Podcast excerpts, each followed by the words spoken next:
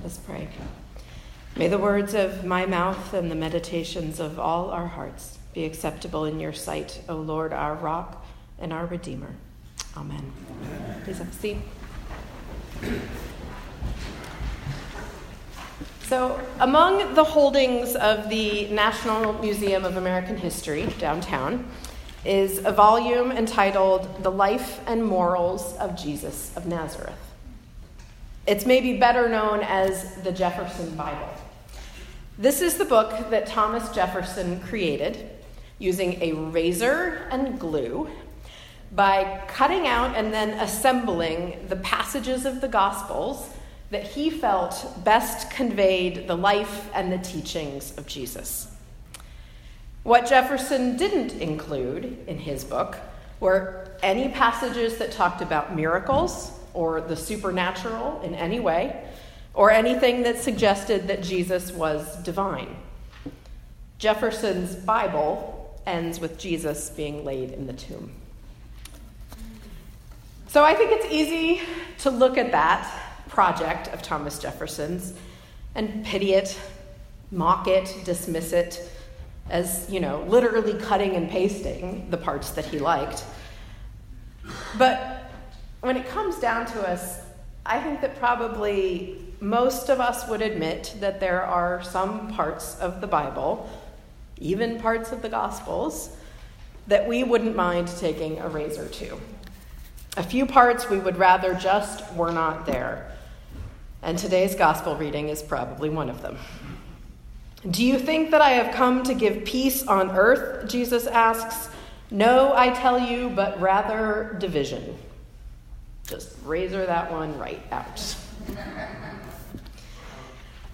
but with all respect to Mr. Jefferson, we don't come to the Bible looking for the life and morals of Jesus of Nazareth. We come to the Bible looking for the gospel of Jesus Christ. And so we've got to put our razor and glue away, and we have to figure out what to make of hard passages like this one.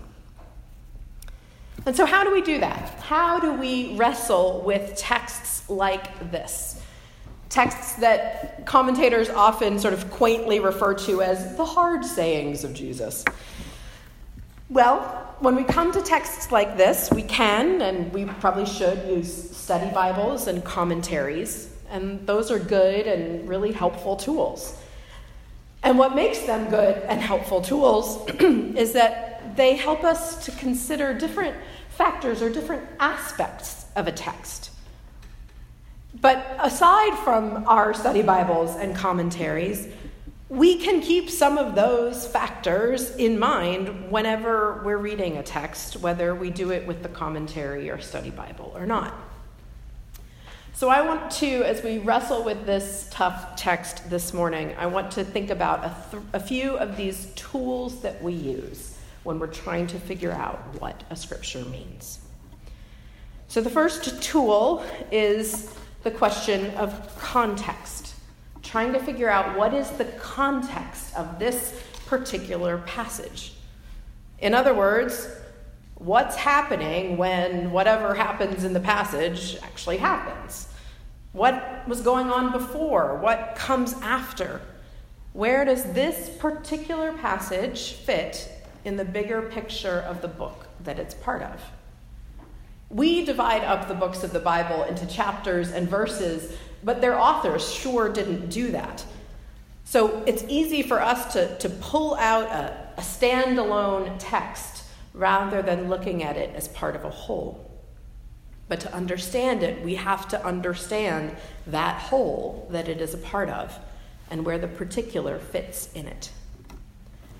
So, context for today's passage. Well, we are towards the end of chapter 12. And you might remember way back in chapter 9, verse 51, Luke writes, When the days drew near for Jesus to be taken up, he set his face to go to Jerusalem. When we looked at that verse back at the end of June, I noted that that verse marks a really big shift in the Gospel of Luke. This, that verse begins Jesus' journey to Jerusalem. which is to say, his journey to the cross. From chapter 9, verse 51, all the way into chapter 19, Jesus is heading toward the cross. So everything he says and everything he does in those chapters, we should read, we should look at in light of his focus and his mission, which was to die on the cross so that sin and death can be defeated and the reign and rule of God can be proclaimed. So that's sort of the bigger picture context within Luke's gospel. He is heading toward Jerusalem. And as we bring the context question in a little bit more tightly, what we find is that as Jesus is on his way to Jerusalem, he's mixing it up a little bit with the Pharisees and the lawyers, the religious authorities. Because they don't like what Jesus is doing and what he's saying. He's healing people, he's casting out demons, and he's flouting all of their religious conventions. And Jesus has harsh words for them. Jesus has also been teaching his disciples to be prepared and to stay ready. Things are about to happen, he tells them. God is about to act in a big way, and you need to be prepared and stay prepared. And so, in that context, these words Jesus speaks about bringing fire to the earth, about bringing not peace but division, they make a little bit more sense. Jesus is heading towards his death. That's the baptism he talks about in verse 50. He says, I have a baptism to be baptized with. He was already baptized by John in the Jordan years before. What he's talking about here as his baptism is his suffering and death. And what he's saying is the suffering and death that he's going to is not just some tragically unfortunate thing that happens to him, it is the key point of his purpose. It is the linchpin in this cosmic upheaval that is happening. There's a battle going on between God and Satan, between good and evil. And God is going to win, no question. God is going to defeat sin and death and anything that is on the side of sin and death rather than on the side of life and love is going to be destroyed. Jesus is headed to Jerusalem because he is going to bring major change, cosmic change. And so there's an urgency here to Jesus' words. His death and resurrection won't be the final act of this battle, that will happen when he comes again. But this is a battle for sure. And so Jesus wants his listeners to hear and to understand the importance and the intensity of what he's about to experience. So, our context helps us understand some of what's going on in these hard passages of Scripture. Another tool that we have when we're wrestling with texts like this is to consider the audience. So, just like a, a concert is played for an audience or a play is performed for an audience, a passage of scripture is written for an audience. And in the case of the Gospels, there are actually two audiences that we have to consider.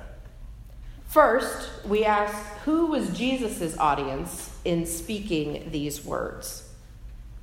And if we look carefully at the text, we'll find that there are actually two different groups of people that Jesus is speaking to here.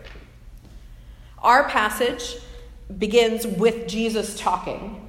So we have to go back to see where it tells us who he's talking to. And if you go back to verse 22, Luke writes, And he said to his disciples, so everything that comes after that is Jesus talking to his disciples until Luke tells us he starts talking to somebody else. Which is what he does in verse 54 in our passage. He also said to the crowds. We know from earlier in chapter 12 that there are crowds of thousands of people who are following Jesus. So some of today's passage is spoken to them. First, he starts off speaking to his disciples, and that is where he's talking about bringing fire and division. That is spoken to those who are already committed to Jesus and to his mission.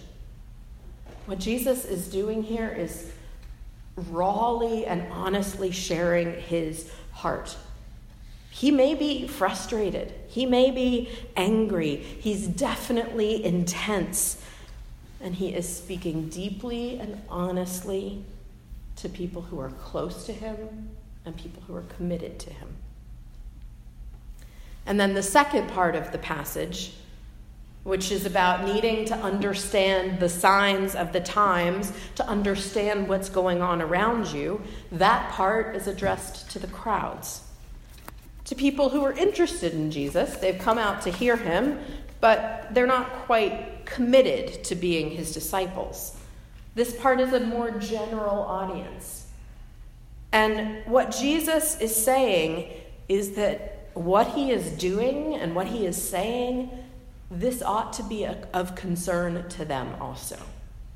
He says, Look, you guys are good at paying attention to the weather. You see clouds coming in, you know there's going to be rain. You see wind from the south, you know it's going to be hot. You pay attention to those things and you're prepared, but you need to be paying attention to the bigger stuff that's going on. Not just the clouds and the rain and the sun, but the presence and the action of God. What Jesus is doing here is calling the public to pay attention to the things of God. So, that is the audience that Jesus is speaking to, and it helps us understand some of what he's saying. But remember, I said there are two audiences we have to think about. So, the first is the audience Jesus is talking to, but there's also the audience that Luke was writing to. Each of the four Gospels was written by a different person, and each was written for different people. And the people that the author was writing for, that affects how the author told the story, how he arranged the material, what he emphasized. And so for Luke, his audience was primarily Gentile Christians. He was writing primarily to non Jews who had become, who had come to believe in Jesus. And one of the things this group of people was really concerned about was Jesus' return. They knew that Jesus had ascended into heaven and he had promised that he would come back, and they were waiting. And as the years went by, they were wondering what that was that going to happen? When was it going to happen? And so part of what Luke is doing by telling us this story about Jesus, by giving us these words that he spoke, part of what Luke is doing is assuring his readers or listeners that Jesus can be trusted that Jesus was about this bigger picture, this cosmic picture that his life and death were a part of, that battle between God and Satan. And Luke is saying that battle is still going on, but you people can trust that God will bring it to completion. And just like Jesus was telling his disciples not to be lazy or complacent, through telling this story, Luke is telling his listeners don't be lazy, don't be complacent, but be ready. Pay attention to what is going on, not just in the physical realm, but in the spiritual realm. Be ready, pay attention. So we think about the audience. That helps us understand tough passages of Scripture like this. And then there's one more tool that I want to talk about today, and that is the tool of reading Scripture in light of Scripture. We use other parts of Scripture to help us understand any given passage because all of Scripture is inspired by God, and because all of Scripture is ultimately telling one big story. So, take for example what Jesus says when he says, I came to cast fire on the earth and would that it were already kindled. I wish it were already burning up, is what he's saying. Well, if we want to understand what he means by that, we should think about where fire shows up elsewhere in Luke and in the rest of the Bible and think about what it means there. That's going to help us understand what Jesus is talking about here. So if you were to flip back to Luke chapter 3, verses 16 to 17, we hear John the Baptist say this to the people who are coming to him for baptism. He says, I baptize you with water, but he who is mightier than I is coming. He's talking about Jesus, the strap of whose sandals I'm not worthy to untie. He will baptize you with the Holy Spirit and with fire. His winnowing fork is in his hand to clear his threshing floor and to gather the wheat into his barn, but the chaff he will burn with unquenchable fire. So you get two things going on here with this picture of fire. One, this fire burning things up. This is a fire of judgment. And I think that's probably what most readily comes to mind for us when we hear a passage like this. We think Jesus is talking about, I'm just going to burn it all down in judgment. And that's part of what he's talking about. John the Baptist shows us, tells us that there will be judgment and that fire is a symbol of judgment. But he also says that Jesus will baptize you with the Holy Spirit and with fire. So we think about what fire also represents the presence of God. Think about the uh, tongues of fire that came to rest on the disciples on Pentecost. And remember that Luke wrote that story too. Think about the pillar of fire that led the Israelites through the wilderness in Exodus. Fire represents the presence of God. And so, part of what Jesus is saying here is that he is coming to bring the presence of God to the earth. And then, fire also is purifying. In the prophets Zechariah and Malachi, they both use an image of silver being refined by fire. So, using fire to burn up all the impurities in silver. And that's a way of talking about God's work. So, Jesus is also talking about purifying his people, making them righteous and holy. Judgment the presence of God, the purifying power of God. There is a lot that Jesus is talking about here when he's talking about bringing fire to the earth. And then he says, Do you think that I have come to give peace on the earth? No, I tell you, but rather division. So, wait a minute. This doesn't sound like the Jesus we think we know, right? Jesus is not about bringing peace. Well, we have to see what else does Luke say about peace?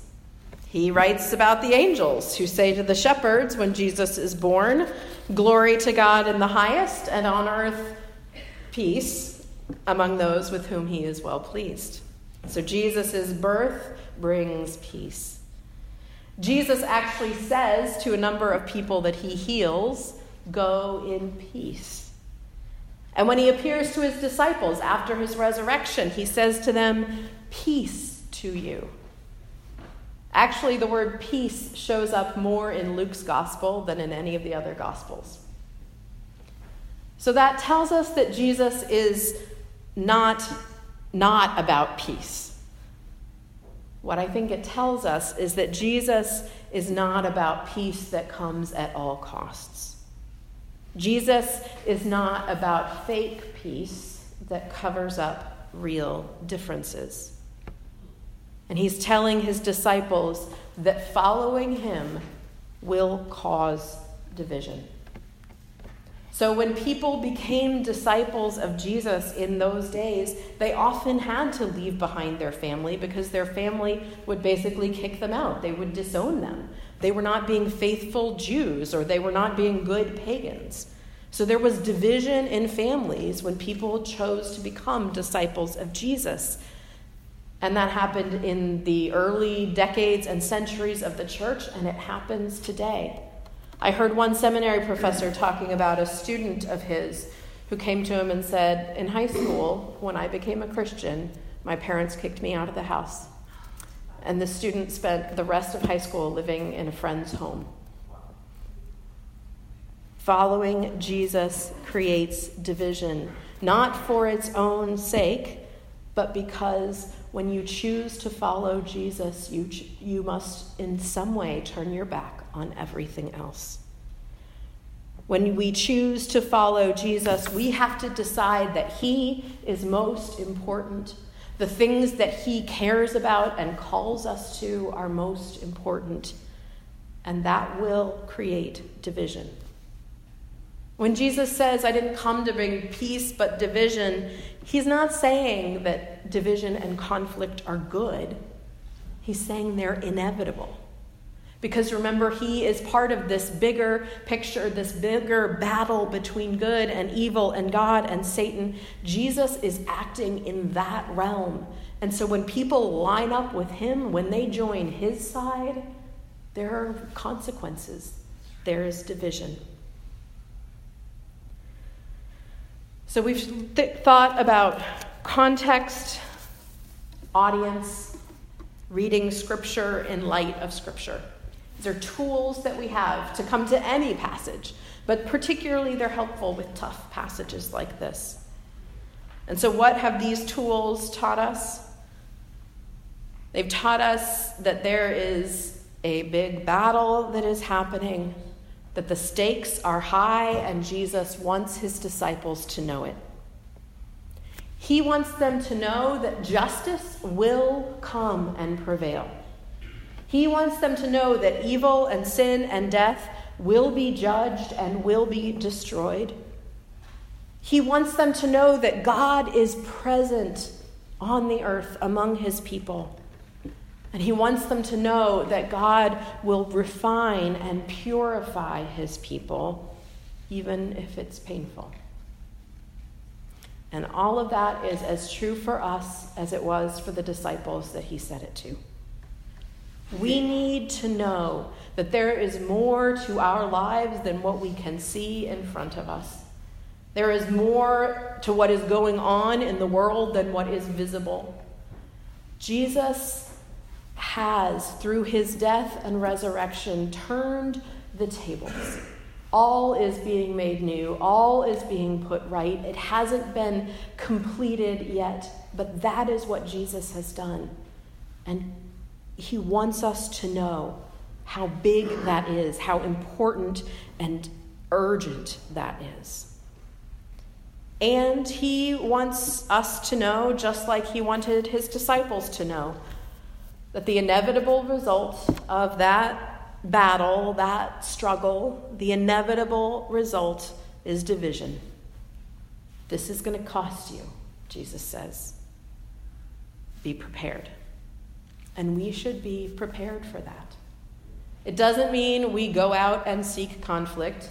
It doesn't mean we throw Jesus in people's faces to make them mad at us or make because we think we're better than everybody else. It's that when we live as disciples of Jesus, when we live empowered by his spirit, when we live a life of love for God and neighbor, people are not going to like it because it challenges everything that they've decided is more important. We've said Jesus is most important, so when somebody else who said something else is most important comes into conflict with that, they're not going to like it. So we need to remember that there will be division because we follow Jesus, and we should be prepared for that. And we need to pay attention just like those crowds that Jesus was talking to. They paid a lot of attention to the weather, they maybe didn't pay so much attention to the kingdom of God. We need to pay attention. There are a lot of things we pay attention to to news, to our families, to what's going on in the world, to our jobs, to our hobbies. All of those things are good. But we, if we only pay attention to them and we lose sight of the bigger picture that we are part of, then we are not going to be ready to see and to participate in the work of God. We need to not just let ourselves be satisfied by looking at the weather. We need to look for the kingdom of God. There's one final thing I want to note in this text.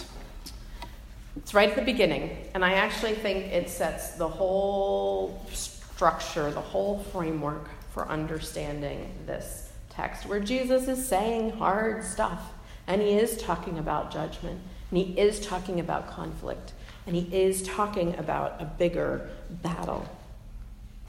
So, the first two verses of our passage he says, I came to cast fire on the earth, would that it were already kindled. I have a baptism to be baptized with, and how great is my distress until it's accomplished. Jesus is part of what happens. He doesn't just say, Hey, I'm going to rain down fire and be somewhere over there. He says, There will be fire. I have a baptism of suffering and death that is the judgment that he takes on himself. I have a baptism to be baptized with, and I can't wait for it to happen. Not because he's excited about it, but because it's so, the need for it is so deep in his soul. His desire for the kingdom of God, the reign and rule of God on the earth, is so strong that he cannot wait to go through this baptism of suffering and death for the sake of his people. What Jesus is saying here is that he has got skin in this game. There is no judgment, there is no refining that Jesus himself didn't willingly experience. God does not inflict suffering on us if God has not willingly experienced that suffering himself. And that makes all the difference. I don't know if any of you all watched uh, this week on CNN, Anderson Cooper interviewed Stephen Colbert. It is worth watching, regardless of what you think of his politics or anything else. Colbert is a committed Catholic. He speaks openly about his faith, not usually on his show, but he does. And he is someone who has suffered a lot in life. So he is the youngest of 11 children. And when he was 10 years old, his father and two of his brothers were killed in a plane crash. And it, as you would imagine, devastated his mother and the rest of the family. And Steve, Stephen was the one who was at home. So he talks a lot about how he tried to make his mother laugh, and that's where his comedy came from. But he, he's talking with Anderson Cooper in this interview about suffering, because Anderson Cooper lost his father at the age of 10 as well. And Colbert says this He says, It's a gift to exist, and with existence comes suffering. What do you get from loss? You get awareness of other people's loss, which allows you to connect with that other person, which allows you to love more deeply.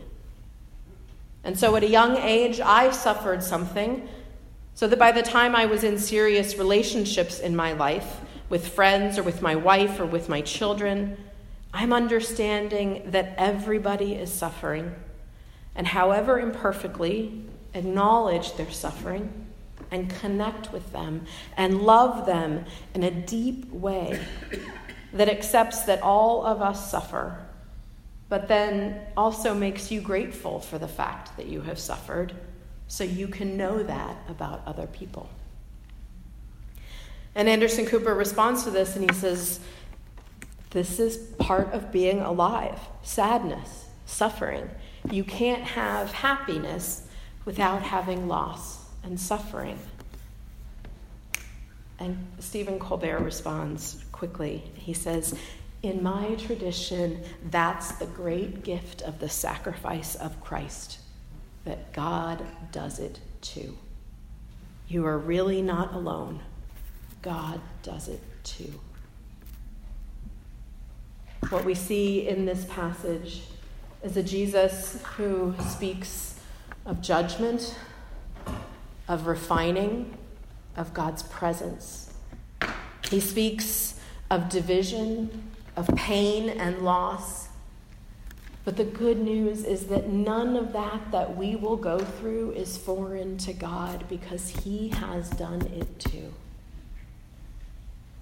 That is the great gift of the sacrifice of Christ. You're really not alone. God does it too. Amen. Amen.